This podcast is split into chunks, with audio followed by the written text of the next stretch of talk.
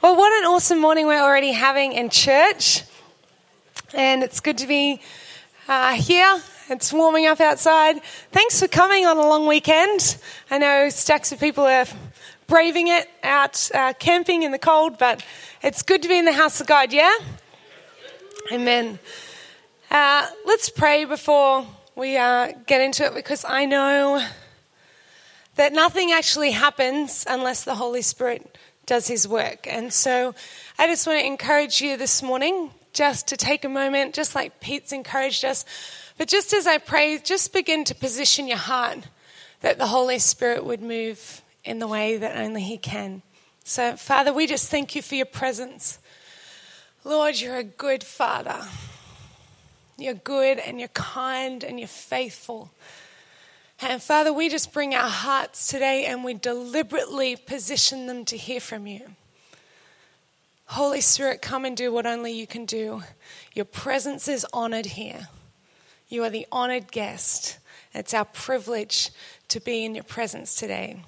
In Jesus' name we pray. Amen. Amen. Well, uh, it is the second week of Salt and Light Under Pressure, and um, sorry if everyone was, Jack was confused. He said, But didn't we start last week? And because I was in Nashville, I didn't actually get to uh, make a graphic last week, so this is a late graphic. So it's the series, Jack. Where is he? There you go. Does that explain it all?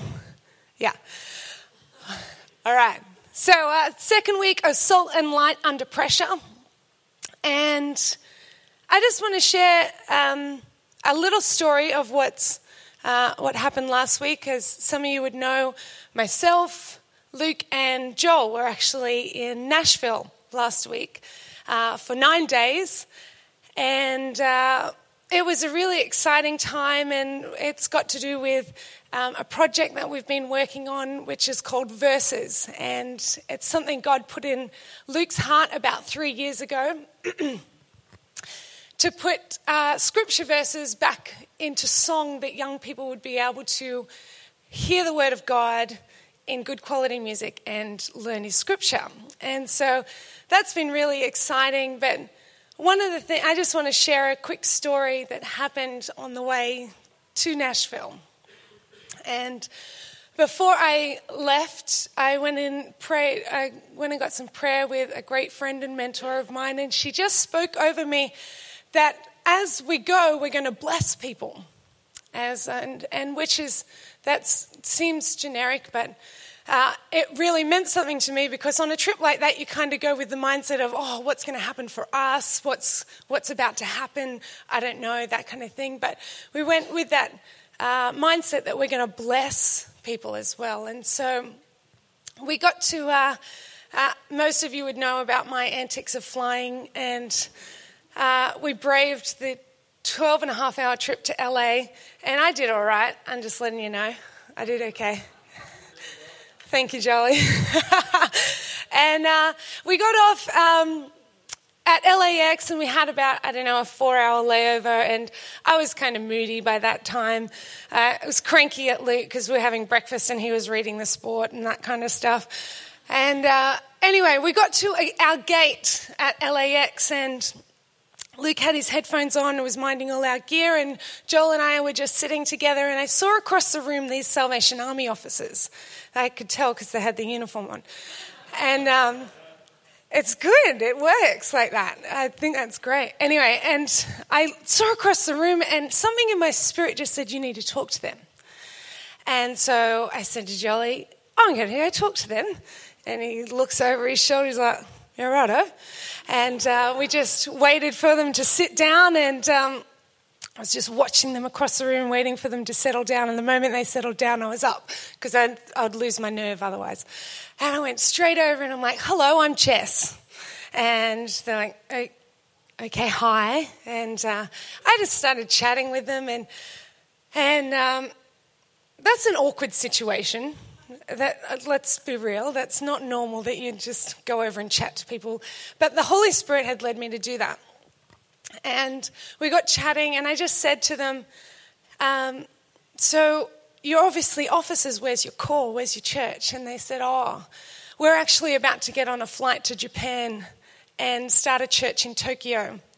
I said, what, right now? Like, this isn't like a scout out, come back. They're like, no, no, no. We've just said goodbye to eight grandchildren, three children. We've left New York where we've been for 36 years and we're on our way to start a church in a place we don't know the language and we know nobody. And I could just tell their hearts were so heavy. And their hearts were so, they were just carrying that weight of saying goodbye to everything they'd known and all the people that they loved and indefinitely going to Tokyo. And we got to share back and forth about what we were doing with verses. And, and I just said, Hey, would you mind if I prayed with you? And uh, they said, absolutely. And so while Luke was minding our stuff, I went and grabbed Jolie. And in the middle of LAX, we all stood up and they allowed us to lay hands on them and just pray for them and bless them and send them with a covering of from these strangers, but so well known because Christ was all in in all of us, and uh, and we just prayed for them and we said Amen, and we looked at uh, we opened our eyes and this guy had just tears in his eyes, and he said, "You know what? I saw you in security, and I knew you're a Christian." I said, "Okay." Great. And he goes, and my wife and I just sat down and we were saying, Lord, will anyone come and pray with us? Will anyone come? And, um, and with tears rolling down his face and we're hugging and stuff. And Joel just looks at him and goes, God's good.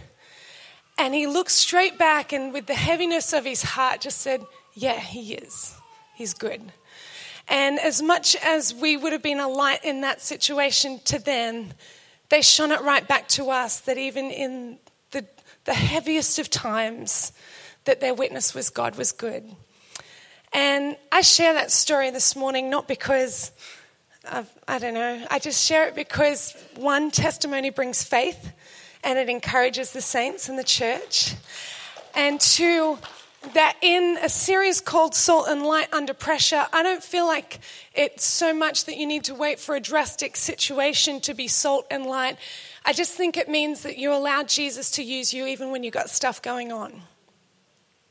And I could have allowed my temperament of flying and my annoyance of layovers and just being grumpy or something like that to overrule what the Holy Spirit was calling me to do. And but I just want to encourage you, church, to open up your heart and open up your life to allow the Holy Spirit to use you like that.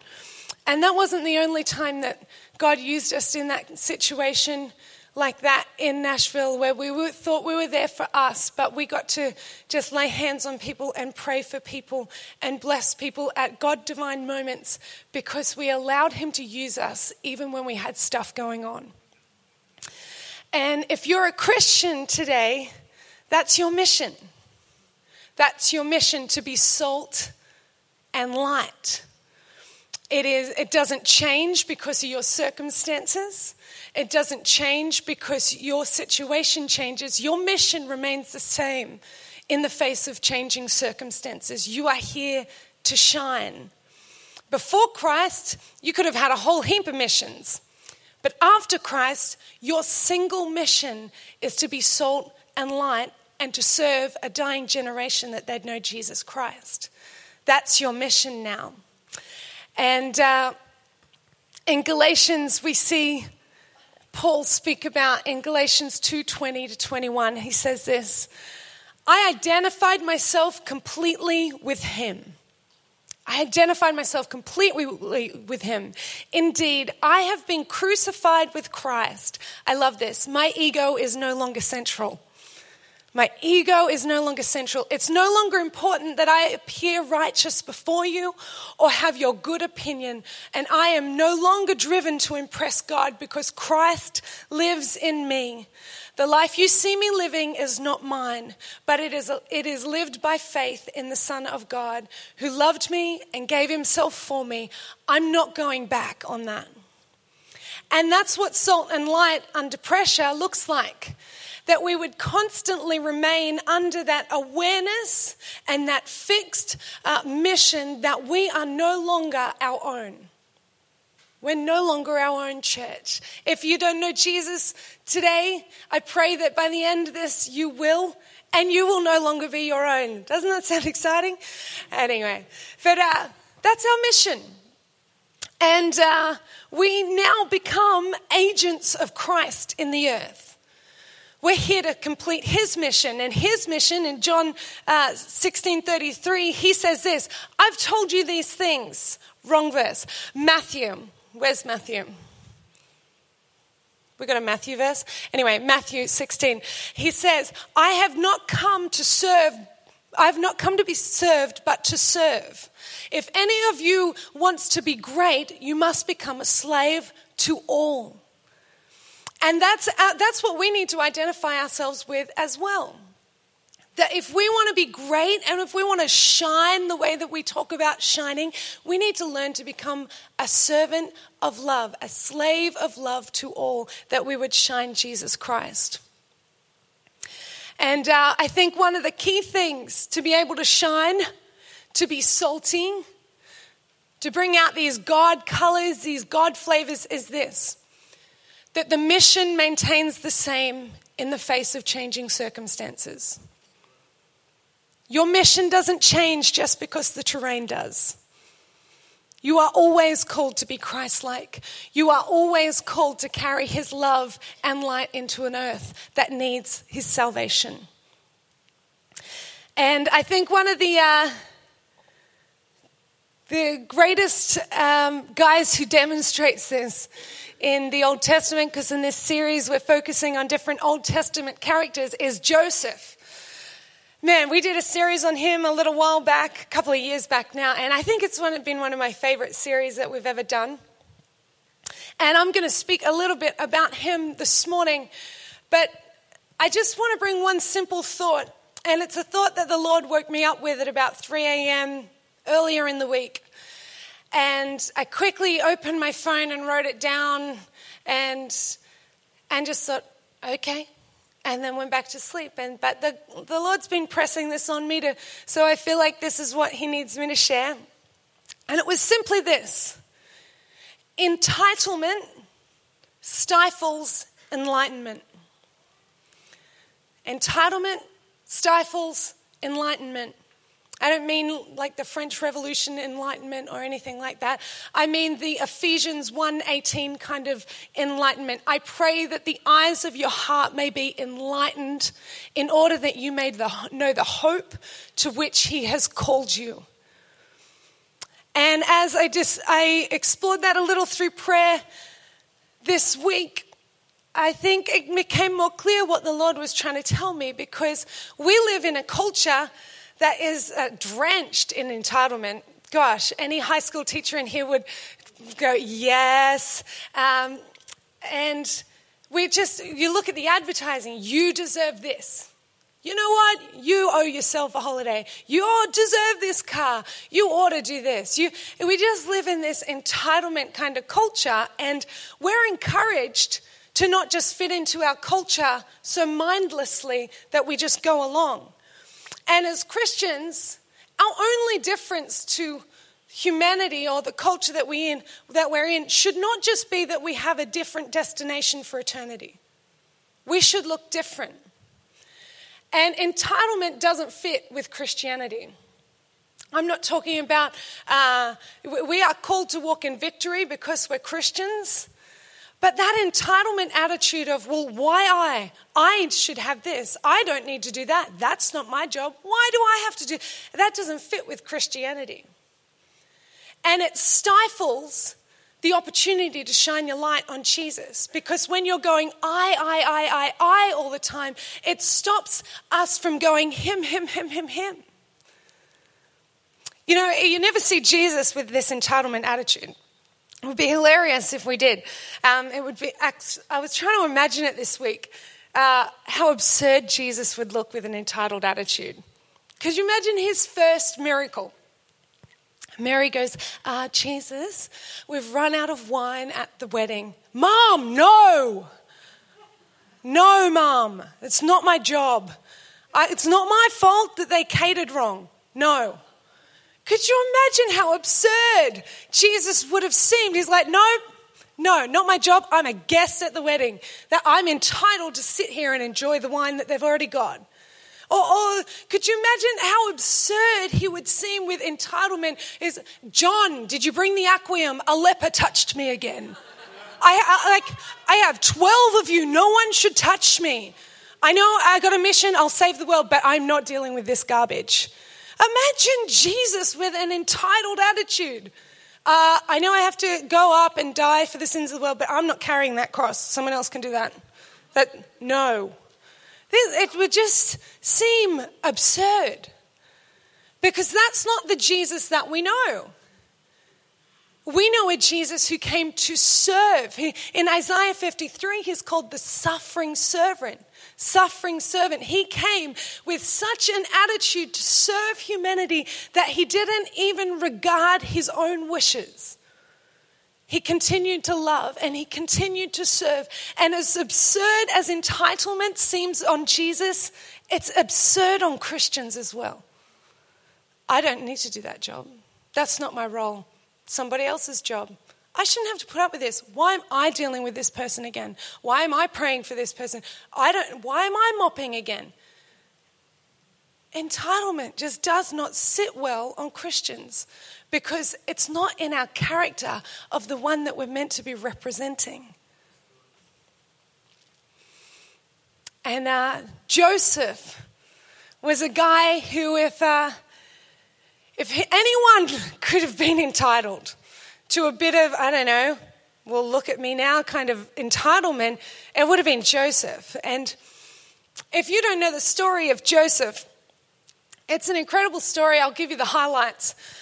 Uh, he was the 11th brother of 12 brothers of Jacob. And this guy, Joseph, had a dream. And in the dream, it, you know what? He was going to be great, and the brothers weren't. So it kind of ticked off his older brothers. And he kept, he kept having these dreams, and they were so annoyed at him that when he came to visit one day where they were shepherding, they, like, they made a plan that they would kill him. Luckily, one of his older brothers is like, No, you can't kill him. Let's just chuck him in a pit. And so they chucked him in this pit and they took the beautiful coat that his dad had given him and, and they they poured animal blood on it and said that said to their father he'd been killed, but really they sold him off to be a slave. I would think at that stage I would feel a bit entitled to be angry at my family. Well, they shouldn't have. I don't deserve this. Why am I in this pit? Not Joseph. He maintains the mission in the face of changing circumstance. And so he's sold off into slavery in Egypt, and he finds himself in a place, in, in a house of the man named Potiphar. And because his mission maintained the same, to be faithful to God, he rose in the ranks in the house. And because he was such a faithful servant, God blessed him. And he got whole rule of the house. And he maintained to be a faithful witness of, of the faithfulness of Yahweh. And one day, Potiphar's wife, she was, I don't know, desperate housewife or something like that, tried to make a move at Joseph, and he, he had, because he's maintaining his mission, he didn't change because of the changing circumstances. Uh, uh, she got annoyed and, and, and wrongly accused him of sexual assault. And because of that wrongly uh, accusation, he was landed himself in jail. At that stage, I would feel that I could be a little bit entitled to be angry at Potiphar's wife, not Joseph. Even in the prison, he is ministering to people. He is ministering, he's, inter- he's using the gifts that God has given him. In the middle of the prison, he's interpreting dreams and encouraging people And the way that he speaks to the, to the guards and, and the regard that they have for him. He maintains the mission to shine a light even though he's in a dark place.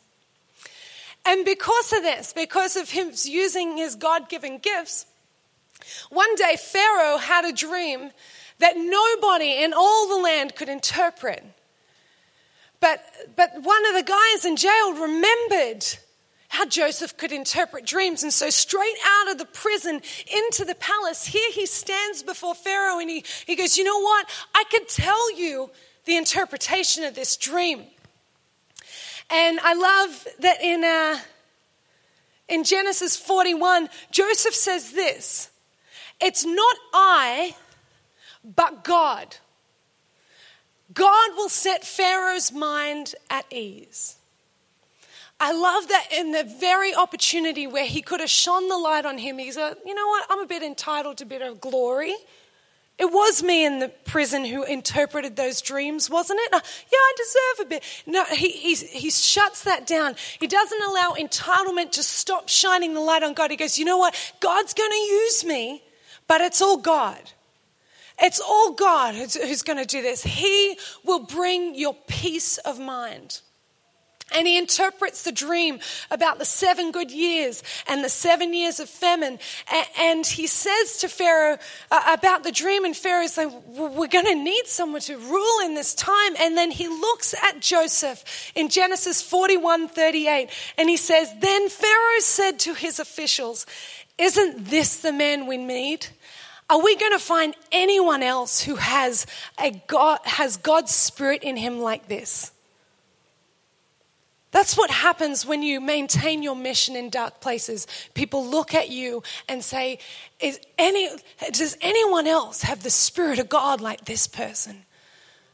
I have never seen someone stay so faithful in the face of trials like this person. That person shines. I can look at that person because and know that God is true because I have seen their tested faith. They are shining God, not them, but God. And it placed him in a, in a position of, of leadership in, in Egypt. And so, for the seven years of, of, plenty, there's seven years of plenty, Joseph listens to God in the plenty and, and obeys what God has said. And his obedience in the plenty made way for provision in the famine because he obeyed the plan of God when there was nothing really to worry about. He could have just enjoyed being in the palace. How great is this? But he lived his life maintaining the mission no matter the circumstance, whether it was good in the palace or bad in the prison. He maintained that God was the one that he followed, he was his king. And because of his obedience in plenty, he had provision in the famine. And so it comes to the second year of the famine, and, and Egypt's fine because, because Joseph obeyed what the Lord said. They had storehouses of food and grain, and they were ready to ration out to the people the food that they needed. And it came the second year of famine, and uh, lo and behold, here come these 10 men. Now, would anyone else kind of think, ah, I knew, I knew you'd come, I knew you'd come crawling back. Here's his 10 brothers who told his father he was dead, threw him in a pit, and wanted nothing to do with him. And there they are, groveling at his feet for rations of food. How, how honestly, how many of us would think, yeah, I, I knew this would happen. I told you. Ah, oh, now I get my revenge. It, entitlement, absolutely. That would have been the perfect time to be entitled. But not Joseph. He knew it was never about him, it was always about the Lord. And so this goes back and forth, and the brothers come, and, the, and there's a great story that we don't have time to go into. We've done a series, you can watch it.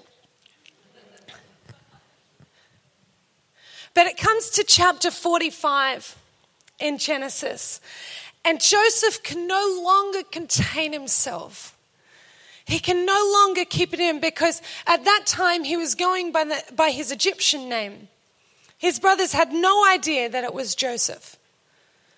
How could they? It's been over 20 years since they saw that young boy that they threw into a pit. And here he is, dressed as an Egyptian with an Egyptian name, sitting on a throne, ruling Egypt. How could they have known? But he requests a private, uh, a private time with them and he, and he sends all his guards out. So it's just him and these 11 boys, men. And he just go, he says, It's me, Joseph.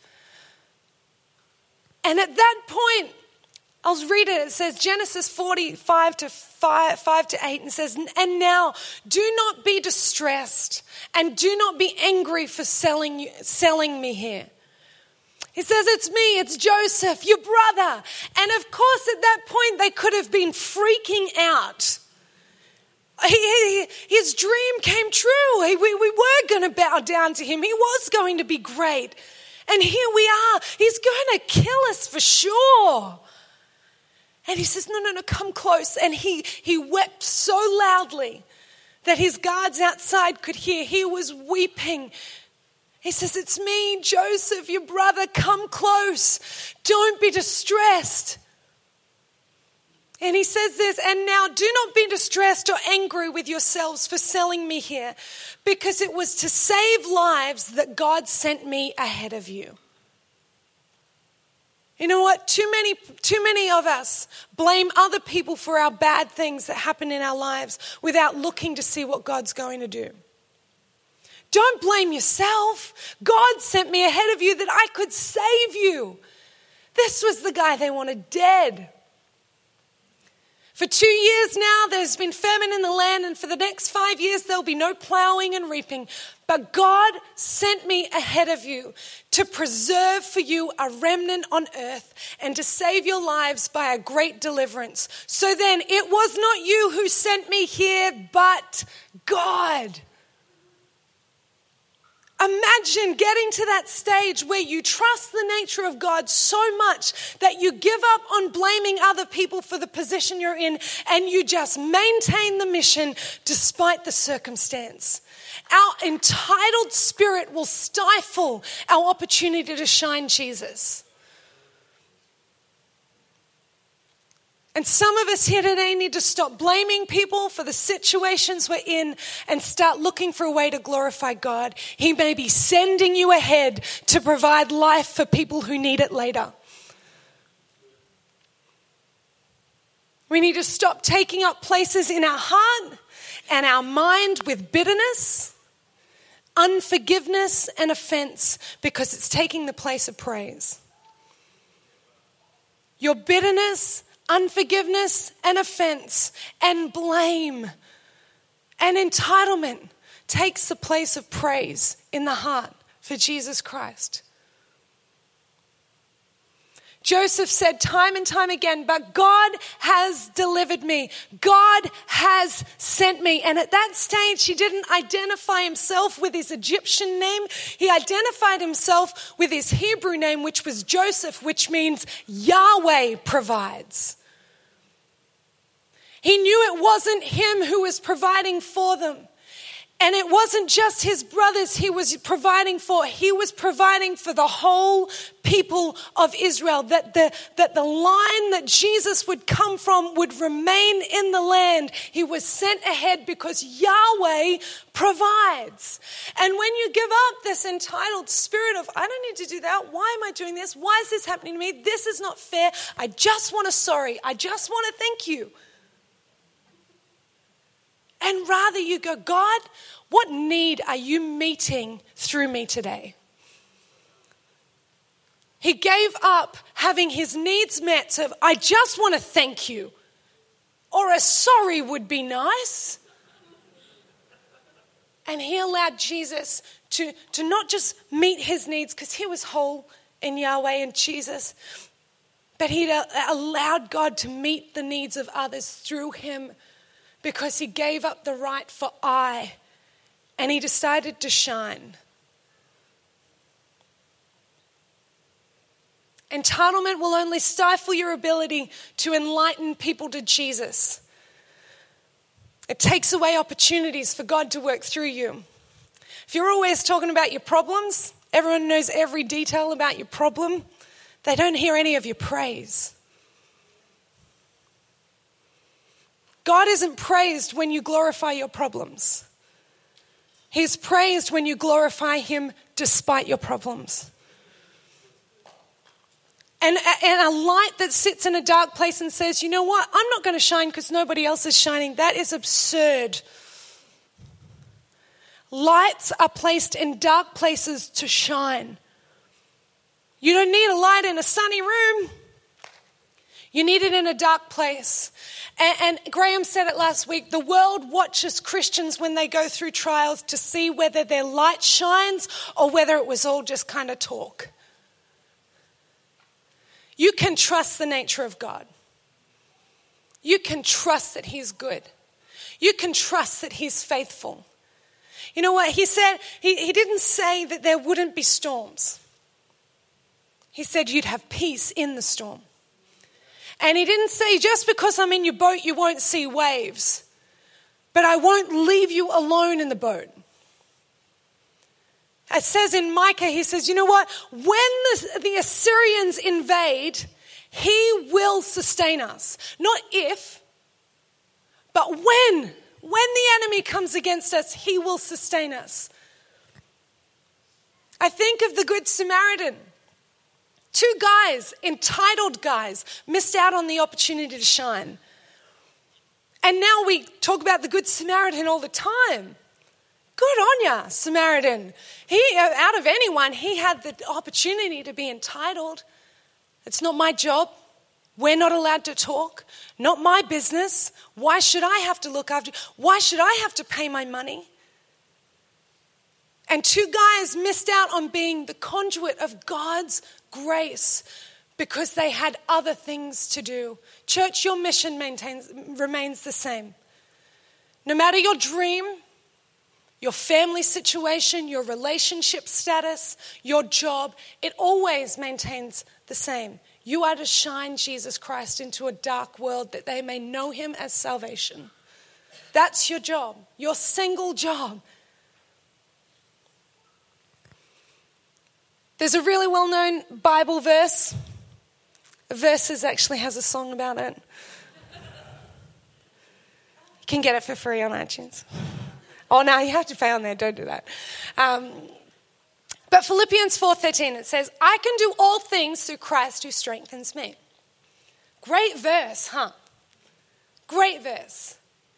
I love the passage before it, where Paul says this Philippians 4 11 to 13. For I have learned to be content, this is the amplified version, and self sufficient through Christ, satisfied to the point where I'm not disturbed or uneasy. I am satisfied to the point where I'm not disturbed or uneasy, regardless of my circumstances. I know how to get along and live humbly in difficult times. And I also now I also know how to enjoy the abundance and live in prosperity. In any and every circumstance, in any and every circumstance, I have learned that the secret of facing life, whether well fed or going hungry, whether having an abundance or being in need, I can do all things which He has called me to do. Not the ones that you go off and just do on your own. Let's be clear we have a mission here. We don't have time to pander off on all different. Look over there. We have a mission, church. The ones He's called me to do through Him who strengthens me and empowers me to fulfill His purpose. I'm self sufficient in Christ's sufficiency. I'm ready for anything and equal to anything through Him who infuses me with inner strength and confident peace. I can do all things through Christ who strengthens me. You know how he understood how to do that in, in, in need and in plenty, in sickness and in health, in troubles and in good times? Because God taught him in the time that he was there. You don't learn how to be sufficient in need unless you've gone through a time of need. You don't, you don't learn how to be content in, in the face of trials unless you've gone through trials. And we don't have a God who, who is completely indifferent from this. We have a God who understands suffering. It says we have a high priest who understands our pain. God, no, God, the creator of the universe, understands pain. Oh, the pain to turn away as his son is crucified. To, to be separate from his son, that all darkness was taken on, all sin was taken on by him. He, we have a, a God who understands suffering and can, he can be compassionate with us in that. But we were not promised everything would be peaceful. We were promised peace.